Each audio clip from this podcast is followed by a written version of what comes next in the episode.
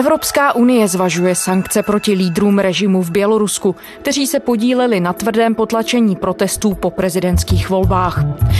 Evropská 27. jejich výsledek neuznala a hlasování, k němuž běloruský prezident Aleksandr Lukašenko nepustil zahraniční ani nezávislé pozorovatele, označila za zmanipulované. Za víc než 25 let Lukašenkovi vlády to není poprvé, co Brusel k takovým opatřením vůči Bělorusku sahá. Jaká podoba sankcí je ve hře tentokrát? Jak účinnou metodu představují? Může tlak zvenčí na autoritářské režimy skutečně něco změnit? A kde v celé debatě stojí Česko? Je pondělí 14. září. Tady je Lenka Kabrhelová a Vinohradská 12. Spravodajský podcast Českého rozhlasu.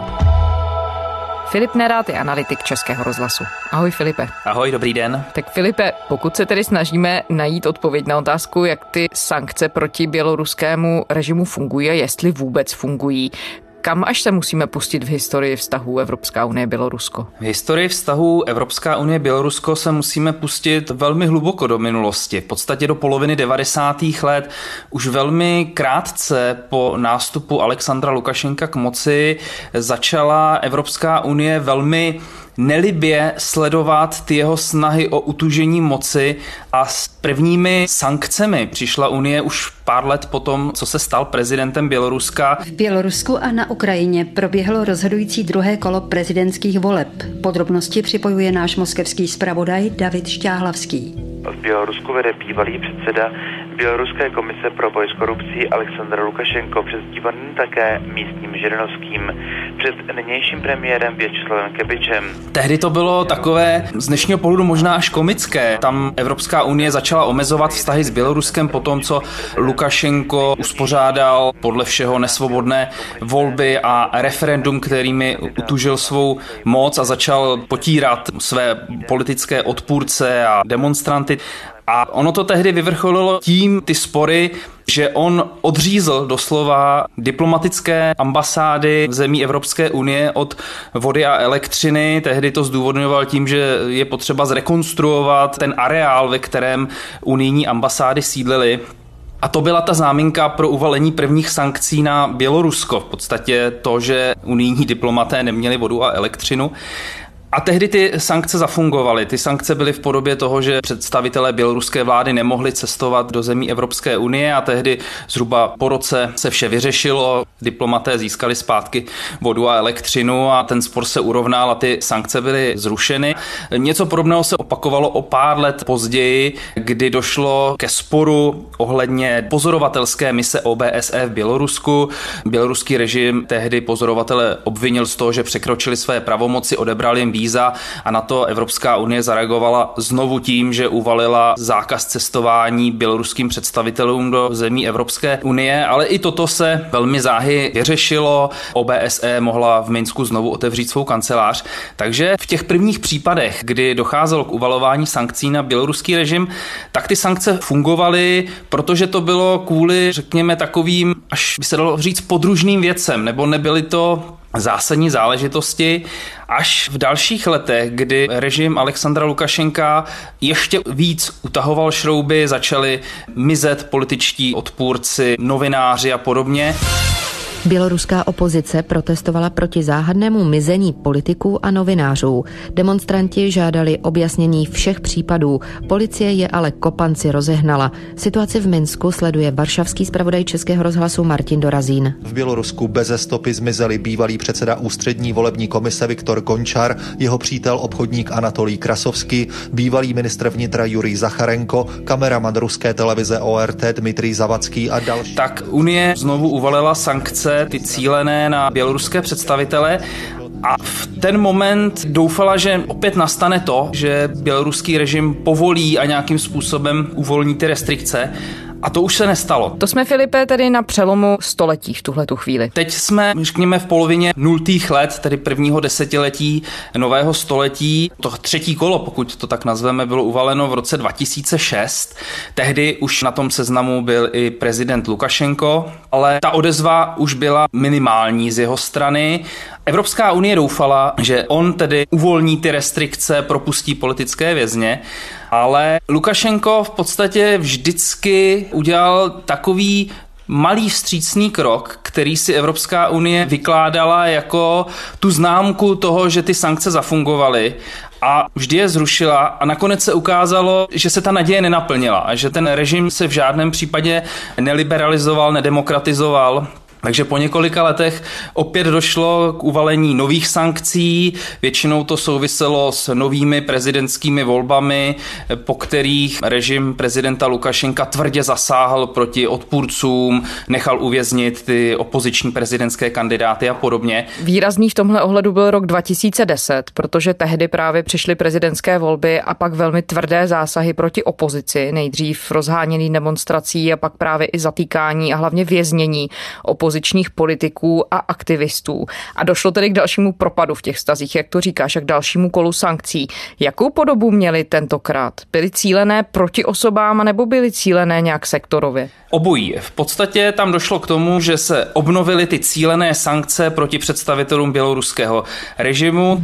Na černou listinu Evropské unie se dostalo 158 činovníků běloruského režimu prezidenta Alexandra Lukašenka. Nebudou dostávat víza ke vstupu do zemí 27. Ministři zahraničí členských zemí Evropské unie se tak rozhodli potrestat exponenty Lukašenkova režimu za tvrdé potlačení demonstrací proti výsledkům prezidentských voleb loni v prosinci. Kromě samotného prezidenta Lukašenka nesmí do zemí unie vycestovat ani jeho dva synové, šéf služby KGB, generální prokurátor, ministr obrany nebo třeba předsedové regionálních volebních komisí. Tedy, že nemohli cestovat do zemí Evropské unie, byl jim v Evropě zmrazen majetek, nemohli v Evropě získávat půjčky, ale k tomu ještě nastoupilo například zbrojní embargo.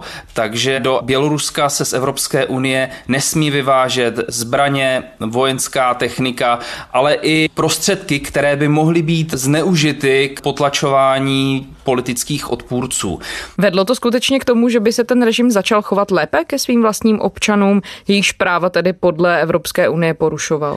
Podle všeho ne. I sami Bělorusové mluví o tom, že se ten režim vůči nim nějakým způsobem neliberalizoval a nedošlo ke zlepšení stavu demokracie v Bělorusku, pokud vůbec o nějaké demokracii v Bělorusku můžeme mluvit. Jak už jsem říkal, Evropská unie pokaždé ty sankce zrušila nebo stáhla ty lidi z toho sankčního seznamu, ale ten důvod byl většinou vnější. Došlo k tomu v roce 2008 v souvislosti s gruzínskou krizí a potom v roce 2014 v souvislosti s ukrajinskou krizí, kdy se Minsk zachoval, řekněme, konstruktivně a nabídl třeba v tom roce 2014 své hlavní město jako místo projednání mezi Ruskem, Ukrajinou, separatisty a všemi skupinami. Bělorusko hostí jednání o ukrajinské krizi. Na dnešek svolal běloruský prezident Aleksandr Lukašenko zástupce Ruska, Ukrajiny a OBSE. Výsledkem tady toho byly ty dvoje minské dohody, které platí dnes a které jsou základem nějakého toho mírového dialogu, který ovšem tedy v případě Ukrajiny zatím nevedl vůbec k žádnému řešení té situace. Na východní Ukrajině zavládne ze soboty na neděli příměří. V Bělorusku se na tom dohodli nejvyšší představitelé Německa, Francie, Ukrajiny a Ruska. Další body mírové smlouvy by měly vstoupit v platnost co nejdříve. Ale Evropská unie to vyhodnotila právě jako vstřícné gesto, jako velmi konstruktivní chování běloruského režimu, který zároveň zároveň s tím propustil i část politických vězňů, takže to byl ten poslední případ, kdy v roce 2016 bylo z toho sankčního seznamu staženo 170 běloruských činitelů a některé firmy, které tam na tom seznamu byly.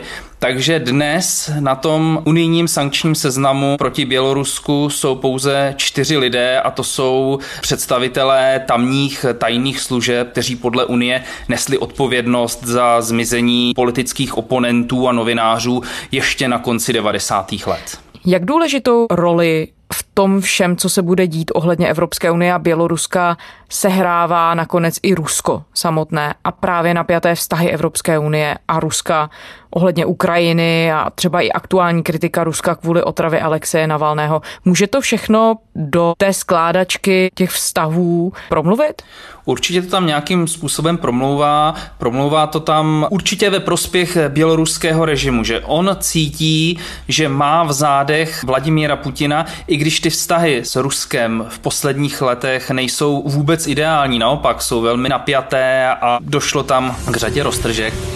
Rusko doufá, že znovu zvolení Alexandra Lukašenka běloruským prezidentem přispěje k rozvoji vzájemných vztahů. V blahopřejném telegramu to uvedl šéf Kremlu Vladimir Putin. Týden před volbami vyostřilo vztahy Moskvy a Minsku zatčení 33 Rusů. Bělorusko je viní z přípravy masových nepokojů. Lukašenko Aleksandr Lukašenko v tuto chvíli nemá jiného spojence nebo někoho, na koho by se mohl obrátit, než je Vladimír Putin. A Vladimír Putin to, myslím, velmi dobře ví.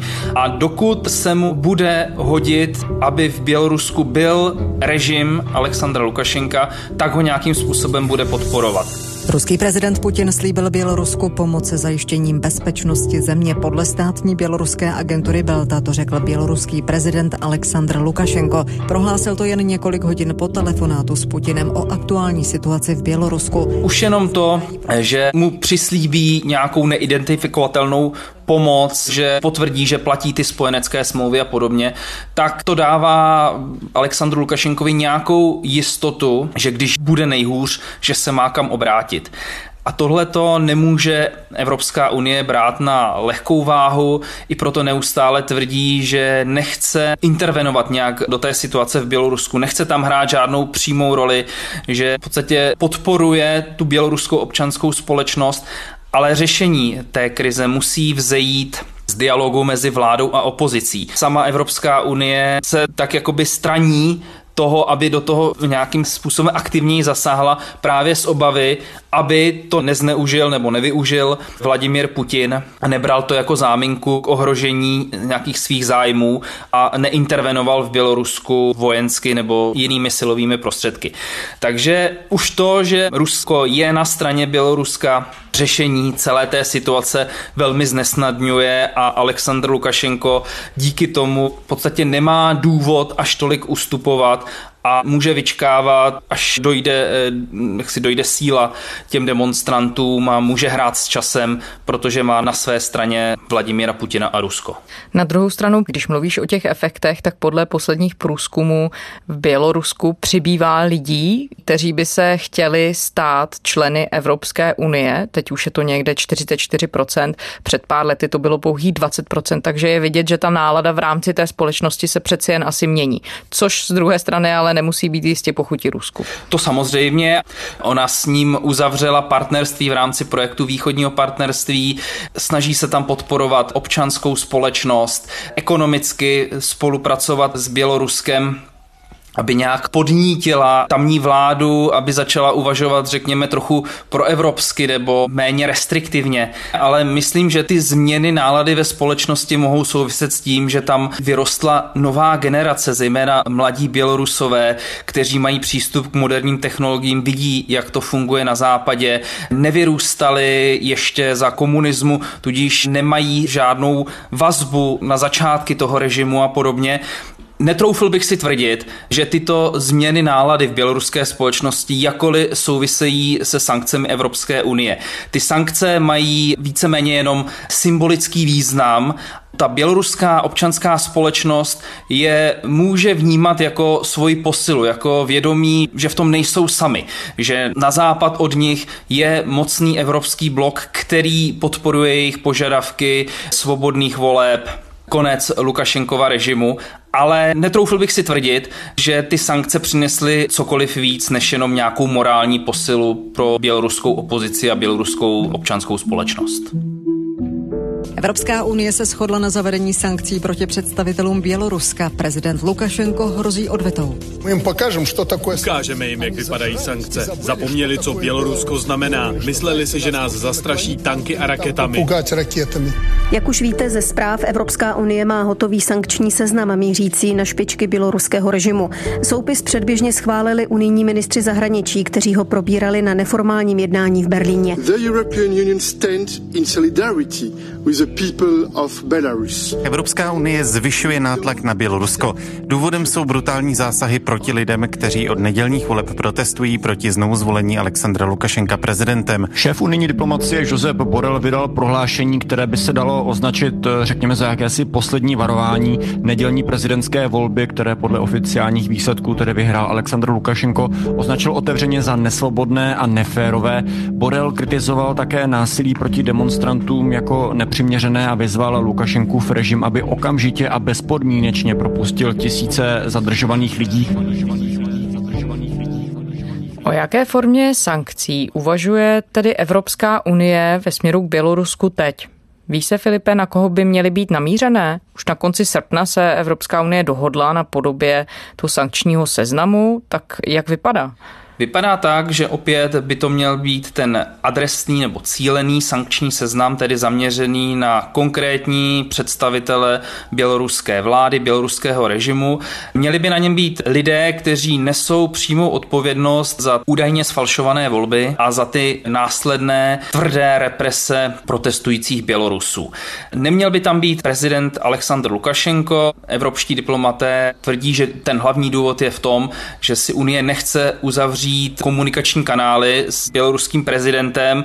Vycházejí z toho, že pokud by se ocitl na tom seznamu, na kterém on tedy už byl několikrát a několik let tam byl, takže by nemusel přistoupit na nějaké snahy o zprostředkování dialogu mezi vládou a opozicí v Bělorusku, což je trochu úsměvné, protože běloruský prezident s kýmkoliv na západě odmítá komunikovat, takže to, jestli na tom seznamu je nebo není, nehraje v podstatě žádnou roli. Zkoušela s ním telefonovat kancléřka Merklová, francouzský prezident Emmanuel Macron a on s nikým nemluví. Die Krise in Belarus beschäftigt zunehmend alle Nachbarn. Heute hat Kanzlerin Merkel mit dem russischen Präsidenten Putin gesprochen. Angela Merkel also a few days ago had a talk with Vladimir Putin where she really Německo chce běloruskou vládu přimět k tomu, aby zahájila celonárodní debatu a už se vyhnula násilí. Ruský prezident při jednání s kancléřkou zdůraznil, že si nepřeje, aby se do situace vměšovaly cizí země.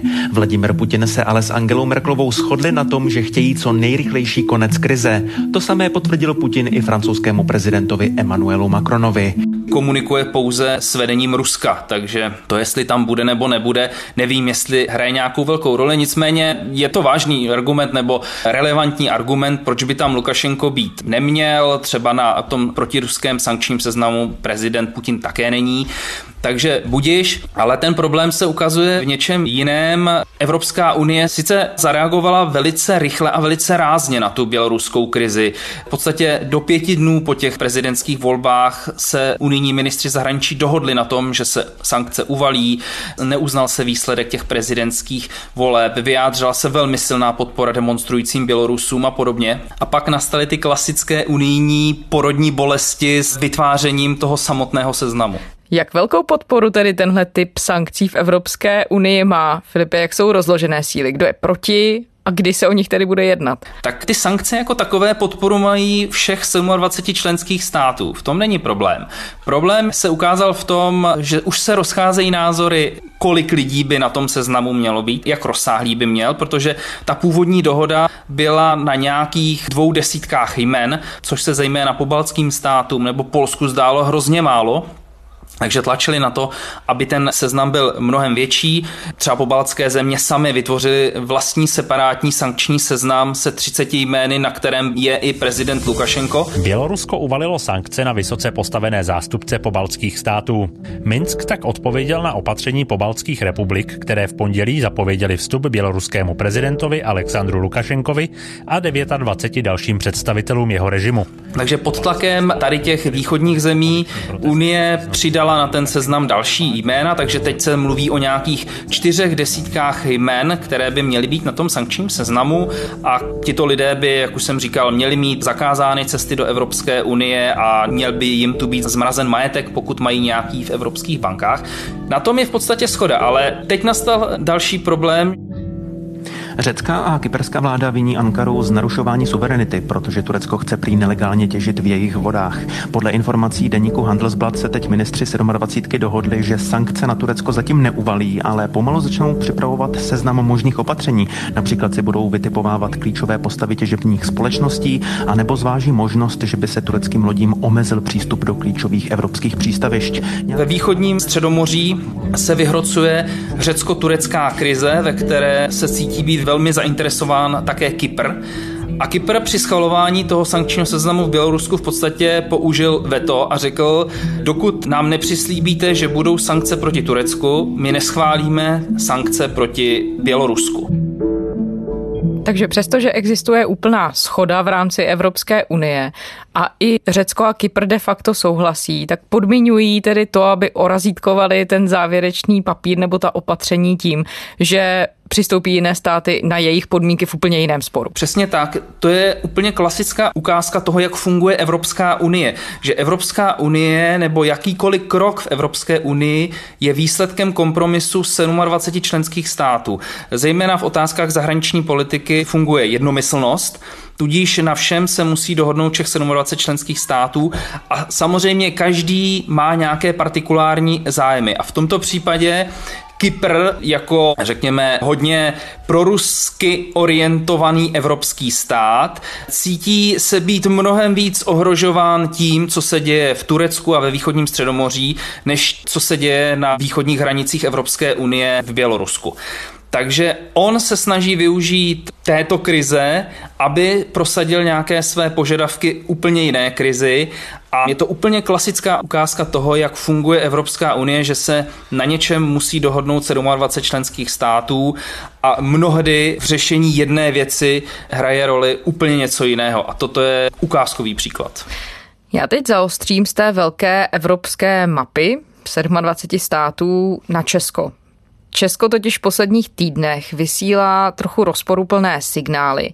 Kde tedy v té debatě vlastně v tuhle chvíli je, co se týče sankcí? Protože nejdřív, jak víme, premiér Andrej Babiš podporoval okamžité zavedení sankcí, vyslovoval se proti Lukašenkovu režimu. Teď zdá se, premiér nabral zpátečku? Nevím, jestli bych to označil za zpátečku, ale možná se zalekl nějaké aktivnější role, kterou sám přijal na počátku té krize. Prezidentské volby v Bělorusku se podle českého premiéra Andreje Babiše z hnutí ano musí opakovat. Napsal to na Twitteru. Česká republika jinak patří, řekněme, k tomu východnějšímu křídlu v Evropské unii v pohledu na Bělorusko, takže podporuje ty sankce. Určitě by bylo proto, aby tam bylo více jmen než méně.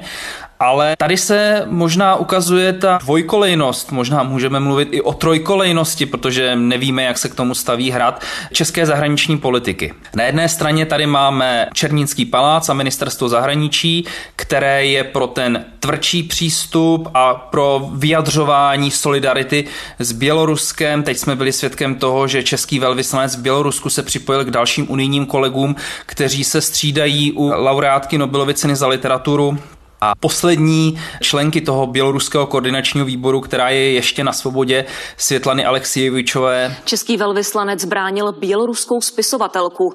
Velvyslanci několika zemí Evropské unie včera osobně přijeli do bytu běloruské nositelky Nobelovy ceny za literaturu. Neobvyklé gesto mělo jediný cíl. A svou přítomností ji jakoby chrání před tím, aby běloruský režim nemohl ať už uvěznit nebo deportovat do zahraničí, jako se to stalo v případě jiných běloruských opozičních justičních předáků.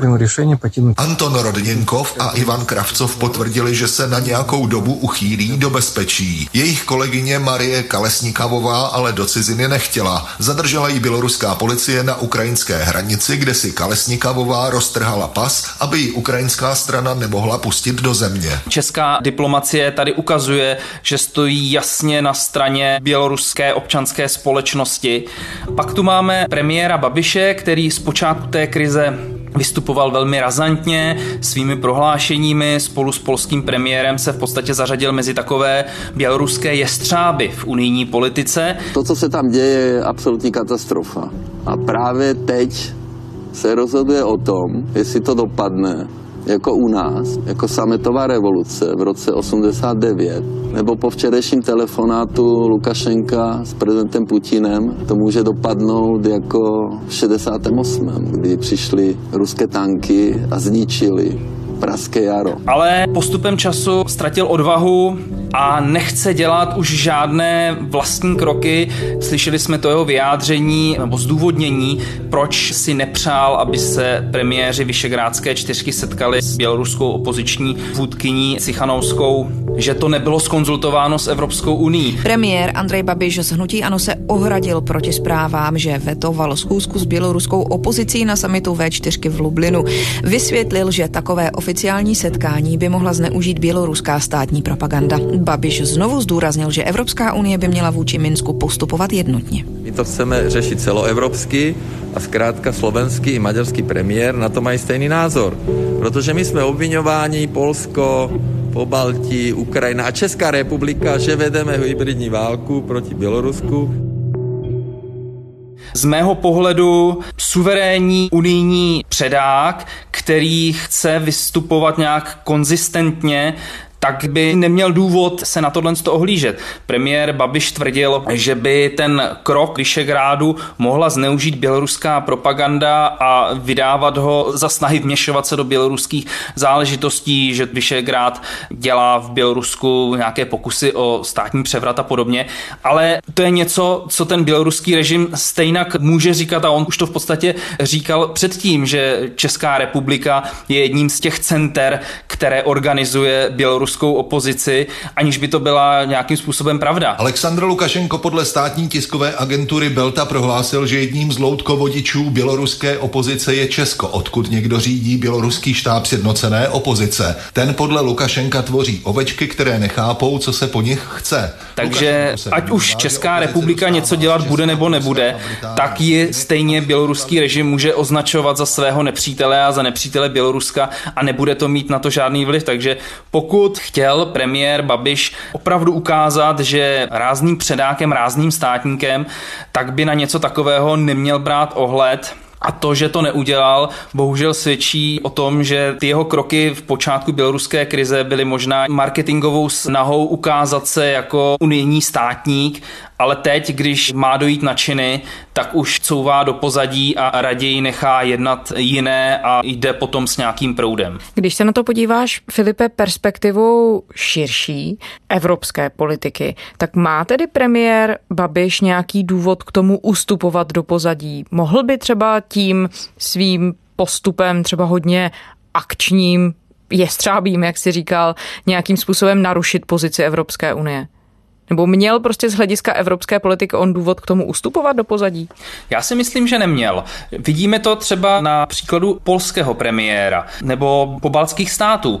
Ty země se také nedrží v pozadí, když to tak řekneme ale vystupují velmi aktivně, velmi proti Lukašenkovsky a není to nic, za co by je Unie trestala. Neslyšeli jsme jediný hlas nebo jediný vzkaz z Bruselu, ať už do Varšavy, nebo do Rigi, nebo kamkoliv jinam. Mlčte, nenarušujte evropskou jednotu nebo něco takového. Nic takového nenastalo. Filipe, jak silnou pozici tedy v tuhle chvíli Evropská unie vlastně má, co se týče Běloruska? Má páky na to, aby docílila jakéhokoliv reálného posunu? Já se obávám, že nemá. Evropská unie nechce přistoupit k ekonomickým sankcím, jaké uvalila například na Rusko po té ukrajinské krizi. Zdůvodňuje to tím, že nechce, aby ty ekonomické sankce dopadly na běžné Bělorusy. A proto se omezuje zatím na ty cílené sankce. A jak už jsme viděli v minulosti, ty nemají na běloruské činitele takový dopad, aby ten režim donutili k nějakým zásadním změnám.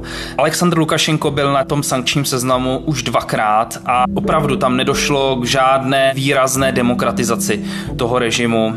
Takže není důvod se domnívat, že i pokud by se znovu objevil na tom seznamu, že to povede k nějakým změnám. Ty sankce byly vždy takové polovičaté. V jednu dobu tam bylo přes 200 běloruských představitelů a několik desítek tamních firm a mým oblíbeným příkladem je, že po tom roce 2010 se na tom sankčním seznamu objevili třeba nejbohatší běloruští podnikatelé Vladimír Pevtivěv a Jurij Čiš kteří byli velcí sponzoři Lukašenkova režimu, ovládali v Bělorusku, dodnes asi ovládají spoustu firem, ale velká část právě těch jejich společností se na tom sankčním seznamu vůbec neobjevila. A oni mohli tedy veselé dál obchodovat s Evropskou unii a vzpomínám si, že tehdy, myslím, že to bylo v roce 2012, se objevil takový velký článek na EU Observeru, že navzdory uvalení těch rozsáhlých sankcí na běloruské představitele, včetně toho zbrojního embarga, tak se za poslední roky zdvojnásobil obchod Běloruska s Evropskou uní.